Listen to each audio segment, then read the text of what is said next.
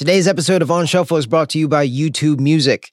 YouTube Music is a new app that combines everything you expect from a streaming service with the magic of YouTube to bring it all to life. With YouTube Music Premium, you'll get ad free music that plays with the screen off or while other apps are open. Get music whenever you want it, even when you're offline. Download the new YouTube Music app today and start your free 30 day trial. Then just pay $9.99 per month. Terms and restrictions apply.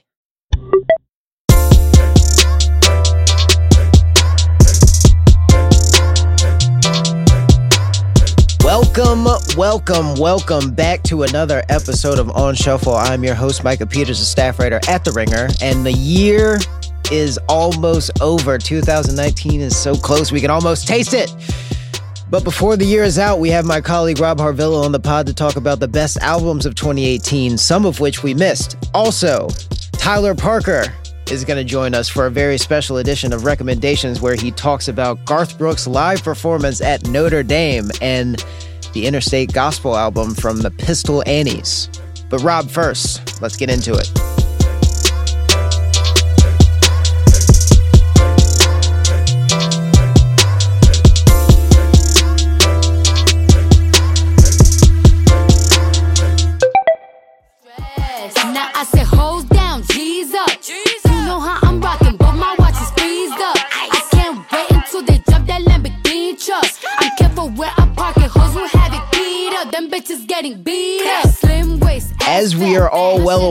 It is list season.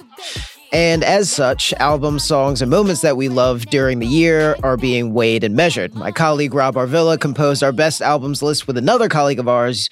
You may have heard of him, Shea Serrano. And Rob also wrote a companion essay about the state of music in 2018 and a longer meditation on the best album of 2018, which was, drumroll please, Cardi B's Invasion of Privacy. Rob, how are you doing today? Thank you for calling it a meditation, Micah. That makes it seem make, makes me seem very important, and I appreciate that, and I appreciate you having. Me. You know, I I appreciate you being here, and I also appreciate your your meditations on pop culture and music and all the other things. You talk about Cardi B's invasion of privacy's goodness by noting the ways in which it isn't bad, which is a great way to attack music criticism. Spec- specifically, yeah. you're talking about its length, but what makes it the album of the year? I yeah, it, it seemed like every rap album this year was either very very short or very very very very long. You know, obviously, like another another album on the top 10 was Daytona with Pusha T, of course. It was written like Nas, but it came from Quentin. At the mercy of a game where the codes is missing. When the CEO's blinded by the glow is different.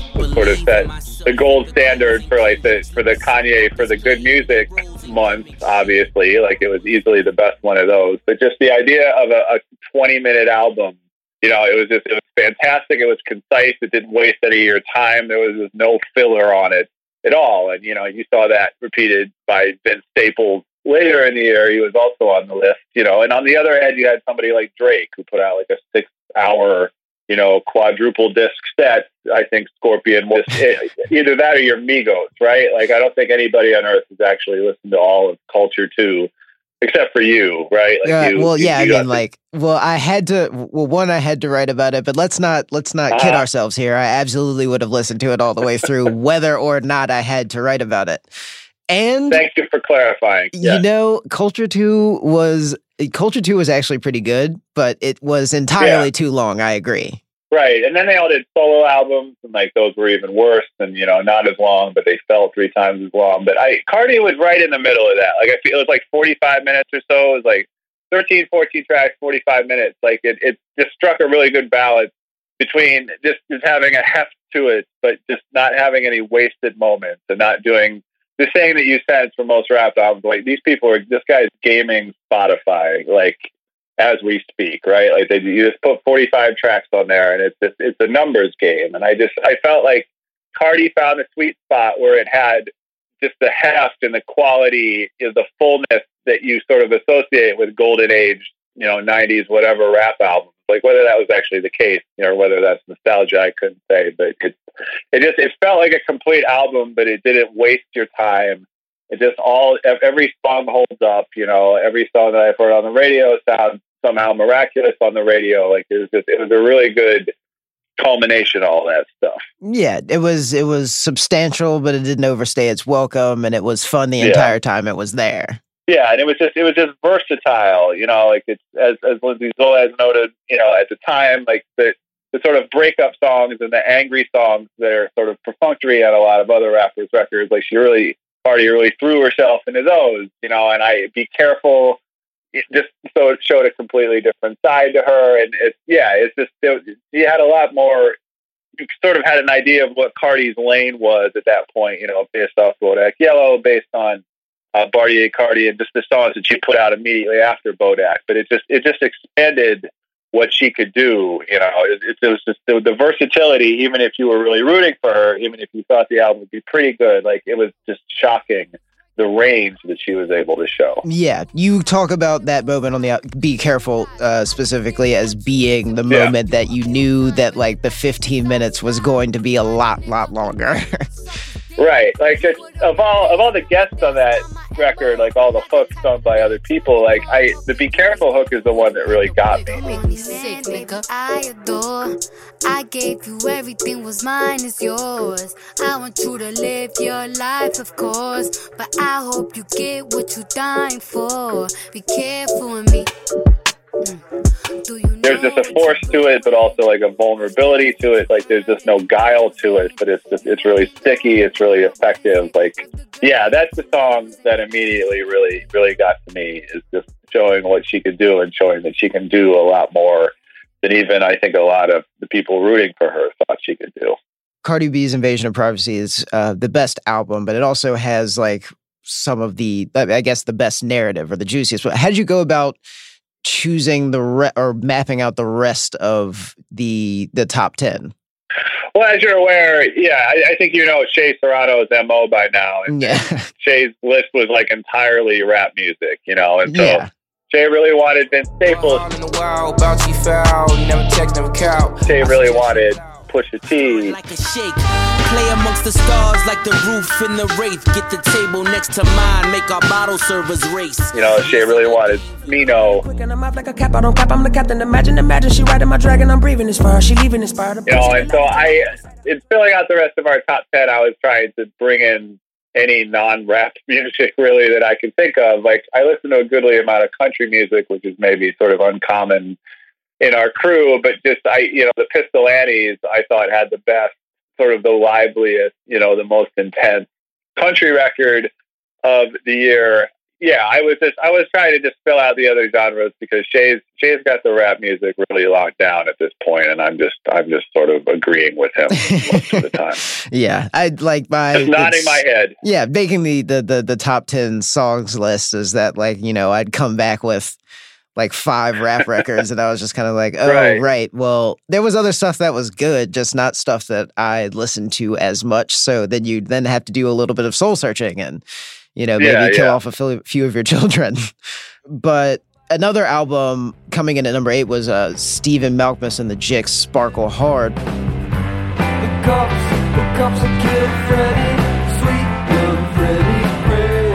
previously never I, I i hadn't heard of it um but Yeah. i had to go see what bike lane was about because it's you mentioned guitars distortion and an allusion to freddie gray which Yeah. you know raised a couple of questions so i needed to listen to it for myself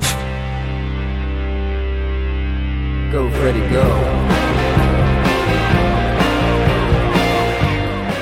What? How did you feel about it? What? What? What was your response? You know, like I was just kind of like, all right, I like the sound of it, but it seems like one of those things that like maybe I didn't need to hear uh, like an alternative rock song about it uh from No, I know. I, I think what's appealing to me about that song is how awkward, you know, and, and mildly ill advised it is. Like I just what I get from that record, like I'm I'm a pretty huge pavement fan, you know, going back to high school, which, you know, was unfortunately in the late nineties. So I've been living with Stephen Malkmus in my head for, for a while now. Like I think this is his seventh or eighth solo album. And it's yeah, it's I, I, I identify with him as just sort of an awkward dad rocker at this point, like trying to work out like how cool he should be, how sort of stiff and bad rockish, rockish he should be. And it's yeah, it's you can tell with Bike Lane that he's taking a really big swing and he's he's he's trying to write about something really serious. You know, pavement lyrics, Stephen Malkmus lyrics tend to be just sort of surrealist pseudo profound sort of whimsy by design. You know, like it's the the value proposition of Stephen Malkmus used to be that like you knew he didn't really care about anything he was singing about, and like that was super cool. Like that's what a lot of the '90s was. You know, which is bizarre in retrospect. But yeah, it's. I would not have wanted him to ever try and tackle a song like that. I would never have imagined it. But and it's, you know, whether or not it's totally effective, like the earnestness, the awkwardness of the attempt is really endearing to me for some reason. You know, it's just I, I I love him for trying, if nothing else. Can you compare it to something that you could like see in the everyday? Like, I mean, like my usual thing for for like I guess I don't know, say like Jay Z using the Migos flow or like or some other whatever. I'm just like it's like watching your dad get into skinny jeans. And it's just kind of oh like, my god, yeah, that's that's a vivid image right there. Yeah, I mean, it's just making a late breaking, you know, pivot towards social commentary, you know, again is not what I would have imagined from him. And, you know, I don't I don't think he's gonna make a habit of it necessarily, but as like sort of a quick, really surprising sort of blip, I thought it was I thought it was effective, even if it wasn't totally successful. Right. You do talk about other songs on the album as being successful, like Kite, for instance. Flying lower than a kite shoved in the closet, no deposit, no return. Kite is one of my favorite songs of the year. Like I went on vacation with my family to Virginia Beach, and like I took a long walk, and I was just walking down the beach, and that song came on, and I'm hearing it for the first time, and I just, I just, I was, I had also recently written about Ye, the, the Kanye West album, and I was trying to flush that album out of my system, and it was just the sun was shining, and there was birds, and it was just, it was a really beautiful, pristine moment for me. That song, and it was just it sort of just reset, you know, my brain in a very very pleasing way. It's just, it's one of my favorite musical memories of the year, and so I yeah, that's that's the story behind that one. I feel like there's uh, a, another entry on your list. Uh, Nils Frahm All Melody is another like instance of you know like having a Right. calming effect on your frazzled soul, as it were. Well, I mean, when you write, can you write to rap music? Can you write to music with words, I or does it sort of throw you? I well to tell you a secret, I actually write a. I can only really write about football if I'm listening to angry rap music. It's Is that right? That's interesting. that's not entirely true. I just wrote a one time I wrote a uh, like a, a Saints essay about I, I can't even remember what it was about, but I was listening to 400 Degrees by Juvenile the entire time. Holy Um, moly! Did it have an effect on the writing itself? Oh, you think yeah. Yeah, I mean, like I don't whether it was good or not is is for someone else to say, not me. I have trouble writing if there's a lot of words in the music that I'm listening to, but of course I have to be listening to music, and so I'm just I'm, I'm on on the lookout for something that is engaging but also sort of calming, like my own personal pseudo intellectual chill out tent sort of situation. And I just I don't remember how I stumbled across that record. He's German. I it, the best way I can describe it is like neoclassical, which is a terrible, terrible, terrible way to describe it. Like he would punch me in the face if he heard that. It's it's it's just there are organs, there are beats, like there are, it's it's just it's very soothing and very engaging at the same time. And I just I found myself spending a lot of time with that record and just sort of lying on my bed staring at the ceiling and like very like just staying off of Twitter at all costs. And I just I found that record very calming for some reason. Less calming, but uh, I guess more engaging might have been "Dirty Computer" by Janelle Monáe, which came in at number five.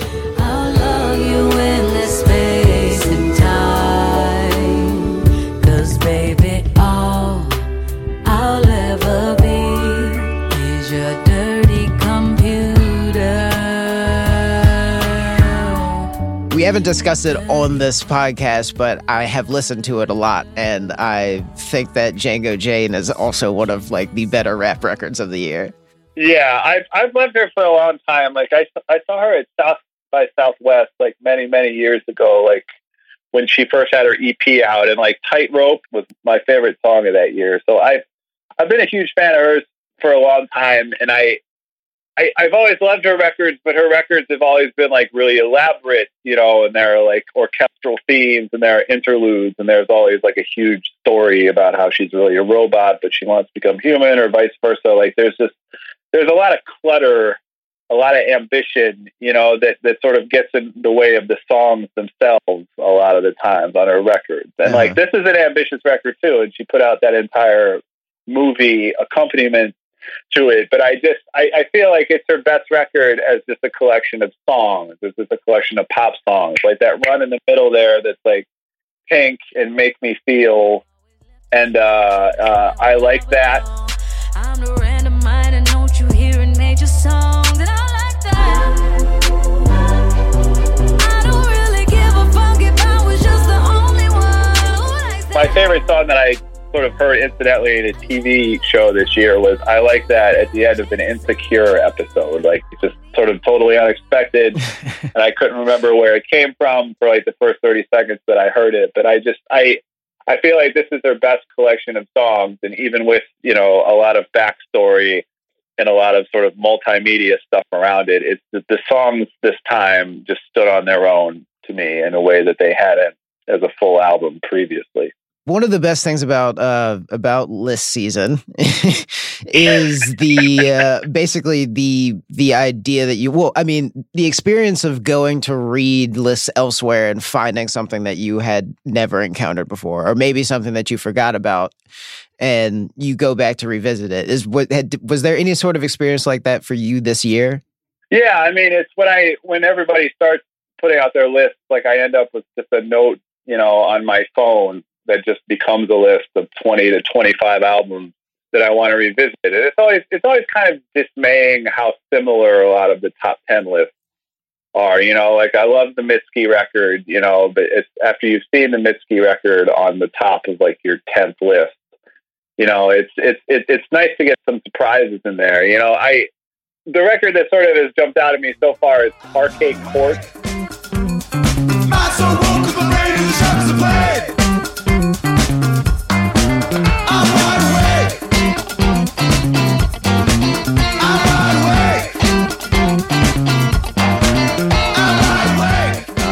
Wide awake.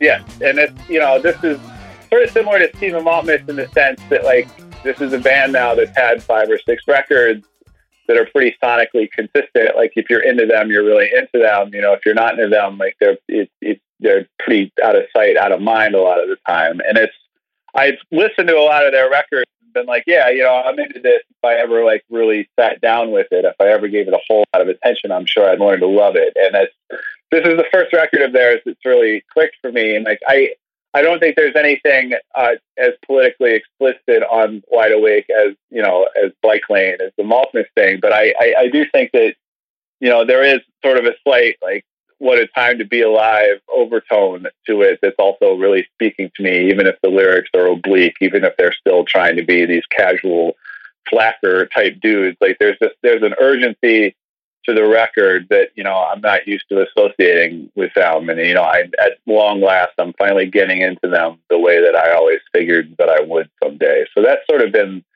one revelation of all of that. But yeah, I mean I end up listening to 30 records that maybe I listen to once or twice, you know, but just as background music. But just you see them on enough lists, and you definitely want to go back to them. Yeah, and then you go back into the Parquet Courts album and find Total Football, Yeah. and then at the end of it is "Fuck Tom Brady." Yeah, Uh, right, right. Oh, the other one is Charlie Puth. Cause girl, if you leave me now, if you give it up and just walk right out, you will take the biggest part of me and all the things that I believe. um, who is the New York Times, Jon Caramanica, like really wrote for that record, and like even his fellow New York Times writers were giving him crap about it. But like I listened to that, you know, again yesterday, and like the, that song with Boyz II Men is a jam. Like the rest of it, I'm not too sure about. Like he's a pretty plastic sounding dude, but uh, I don't remember the title offhand. But the Charlie Puth Boyz II Men song is is a jam. I think actually, I think I'm actually serious about that. you think you're actually serious about that? Uh, well, um, Rob, thank you very much for talking about the the Boyz II Men Charlie Puth song that you are pretty sure that you're serious about, and Parquet Courts, and Cardi B, and the entire top 10 albums list, which you can find on the theringer.com. Great website. Rob, thank you very much for joining me. I appreciate it. Thank you.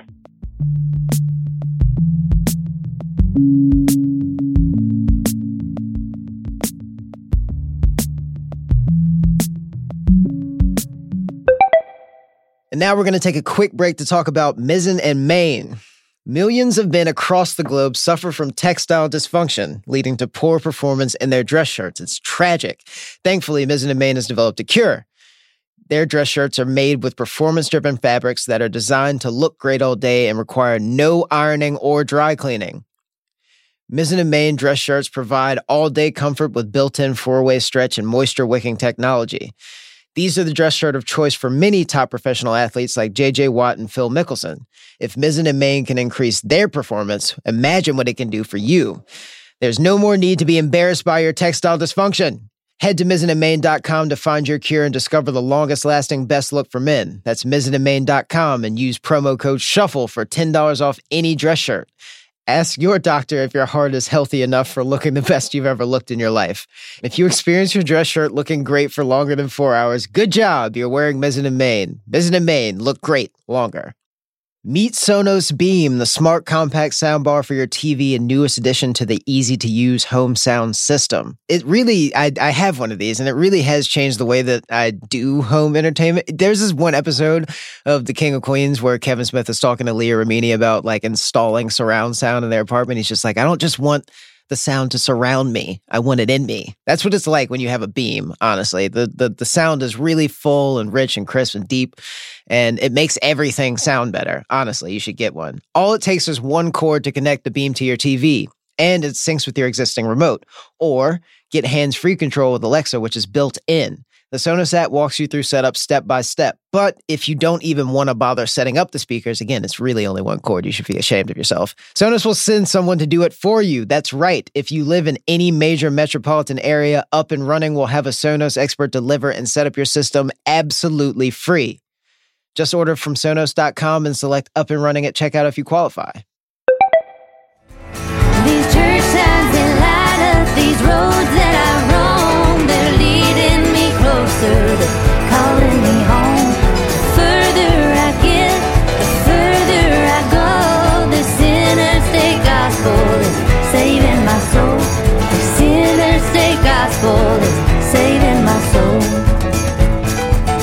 yes, indeed. It is another recommendation segment, this time with my good friend, uh, the center on our basketball team, the star of all of the Ringer films, uh, you know, just buzzing personality, Tyler Parker. How you doing today, man? Doing good, man. How are you doing? I'm doing just fine. So, talk to me about this uh, Pistol Annie's album, Interstate Gospel, which, not for nothing, made the best 10 albums of the year on the ringer.com. Great website. Uh, you should go read that Yes. article, by the way. I mean, the Pistol Annies are fantastic. You've got Miranda Lambert. She's like that's the that's the name in bright glittering lights. Mhm. She's the star.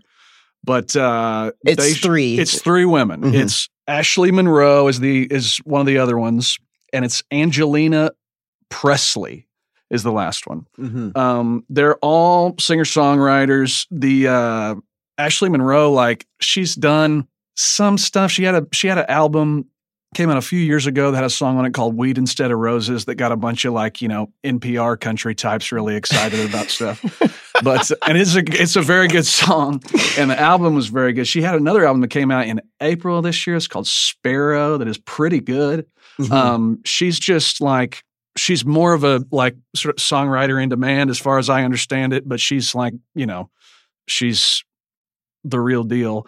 And then uh, uh, Presley is another singer songwriter who like has just been kind of taking her cuts throughout the years. She's probably more known for Pistol Annies than anything else, but she's uh, they all sort of handle songwriting duties equally. I think all of them are co-writers on every single song except for the last one, and that one is just Presley and Monroe. Lambert didn't do anything with that. And which record is that?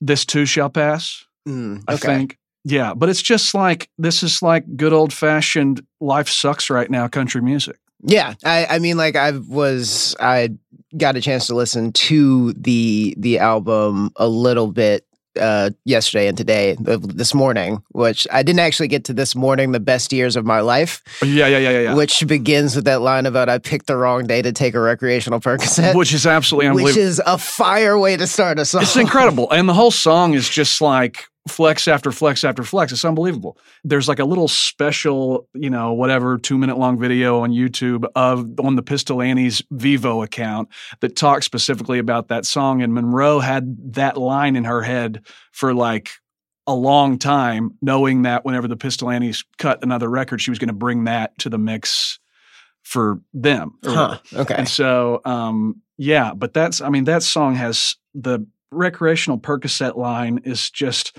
unbelievable. But every verse, you know, I've got a hankering for intellectual emptiness. Absolutely. That's how, that's how Presley kicks hers off. Like, it's just, like you said, it is life sucks country music, but this song in particular was just kind of like I settled in this shitty town with you and I had children and now I can't go anywhere. Right. And right. and this is just where we're at. Well, it's, I think in the same Vevo video, you hear them talk about basically it was like inspired by maybe one of like Lambert's friends who they were like, she was texting her something like that while they were like sort of, you know, writing and recording for the album. She was like, write a song about, you know, an exhausted mother or whatever, an overworked mother. And then like they wrote it in like, I think they said in the video is like they wrote it in, you know, one or two hours and then sent it to the girl who had said, the woman who had said, you know, send send me or, you know, write a song about this. But yeah, Monroe just had that like Just, In her back just pocket, rattling around her just brain in already. case. Yeah. It's that's amazing. Um Oh, also, in addition, you, in addition to being a Pistol Annie's evangelist, you are also a Garth Brooks evangelist. one hundred percent. So, I'm a proud member of the Church of Garth. Yeah, so Yeah. my my understanding of Garth Brooks is informed by other kids in grade school that were into it, Totally. and uh, you know, occasional commercials that I'd see for massive live shows on TV. Right. And also, I learned about his Chris Gaines alter ego for VH1, Yeah. but I don't know too much else about him. You've seen those Chris Gaines pictures though? Yes. Because they're worth checking out. I mean, like he's for those of you that don't know about Chris Gaines, it's basically Garth Brooks dyed his hair black and like made this kind of like Yeah. Of Well, supposedly it was supposed to be paranoiac punk music. supposedly it was supposed to be tied to a movie, but the movie just did never came out. Like I don't Mhm. even know if they shot it or not. But Garth was like, "All right, I'm gonna have this album queued up, ready to go for whenever the I don't know." it's uh, so yeah, he did a he did a live at Notre Dame show on a, a few nights ago, and it's just. It's just pure uncut Garth. It's unfiltered Garth. He it is just as cheesy as he's ever been, as ridiculous as he's ever been, as enthusiastic as he's ever been.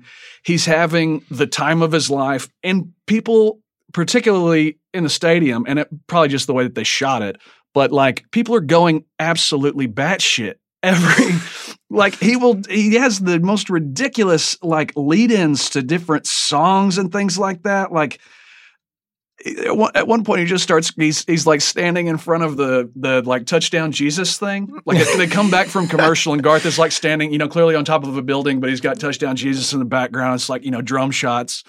And he says, I, I literally typed all this out because I was like, this is absolutely fantastic. he said, technically it's called the word of life.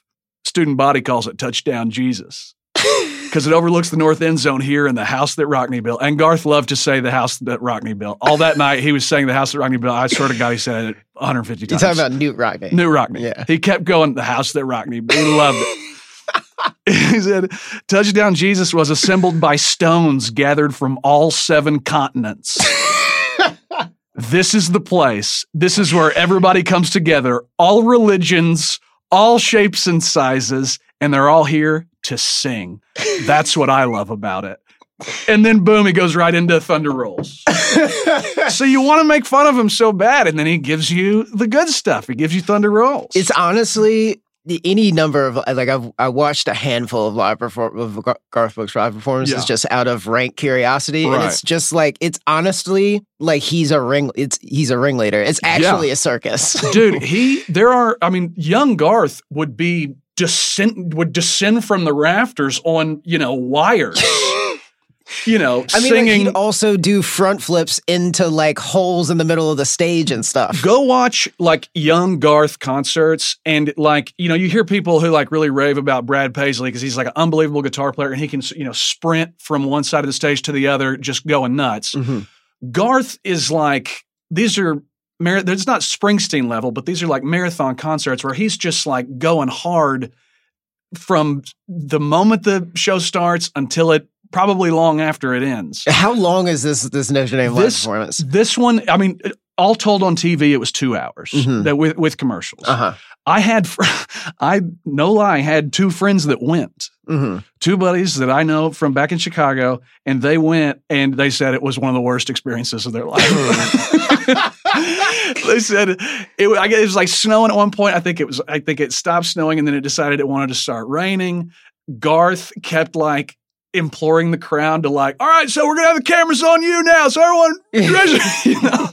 And he would they would like start songs over because he didn't like how they had started and stuff like that. They said it was like a miserable experience. I mean, like honestly, being in freezing rain and being forced to be enthusiastic about something sounds like my nightmare. Yes. Yeah. But then when you, like I said earlier, when you see the, the I mean, they, Garth, uh, Garth, you know, he's, you know, levels ahead of all of us. He knew what he was doing. You see the concert, everybody looks like they're having a great time. It looks like the best night of their life.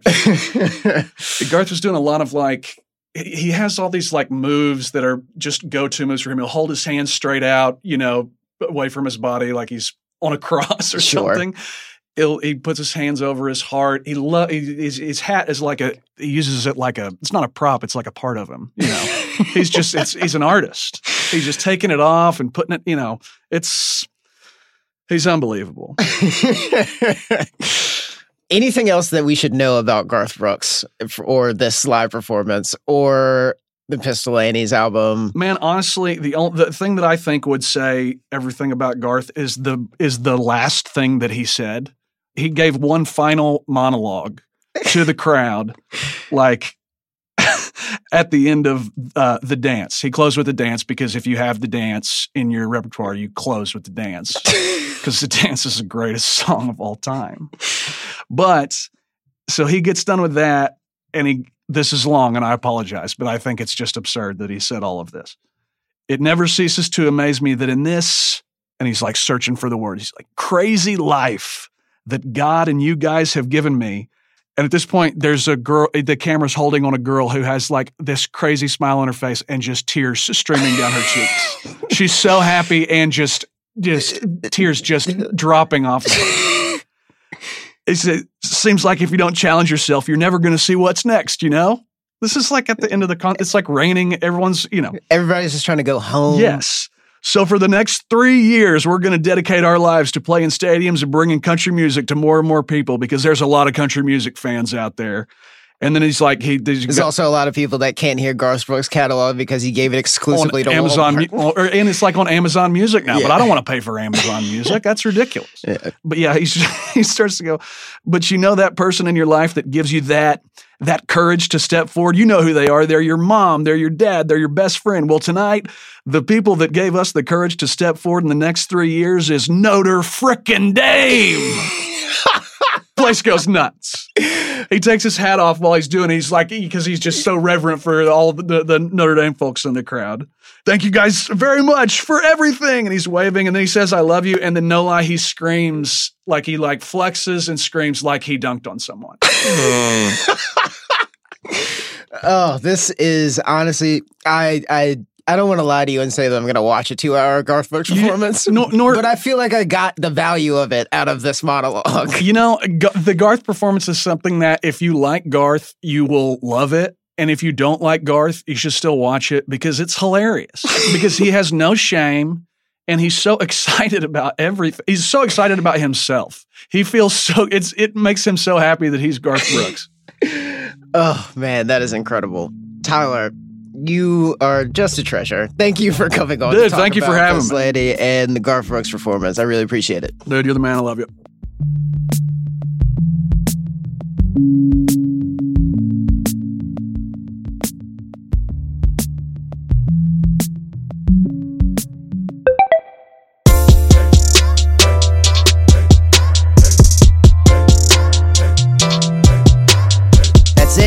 That's all we got for y'all. Thank you so much for listening. Special thanks to Rob Harvilla and Tyler Parker for joining me. Shout out my producer, Bobby Wagner. Don't forget to check out our playlist, so we will be updating every week with the songs we're listening to. A link to that is in the description. Also, please rate and subscribe if you like the show. We'd really appreciate it. Peace. See you next week.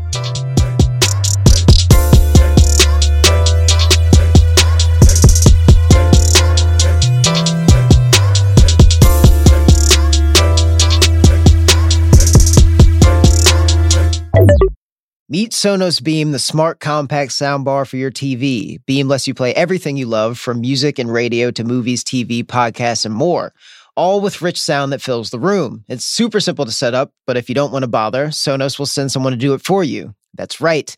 If you live in any major metropolitan area, Up and Running will have a Sonos expert deliver and set up your system absolutely free.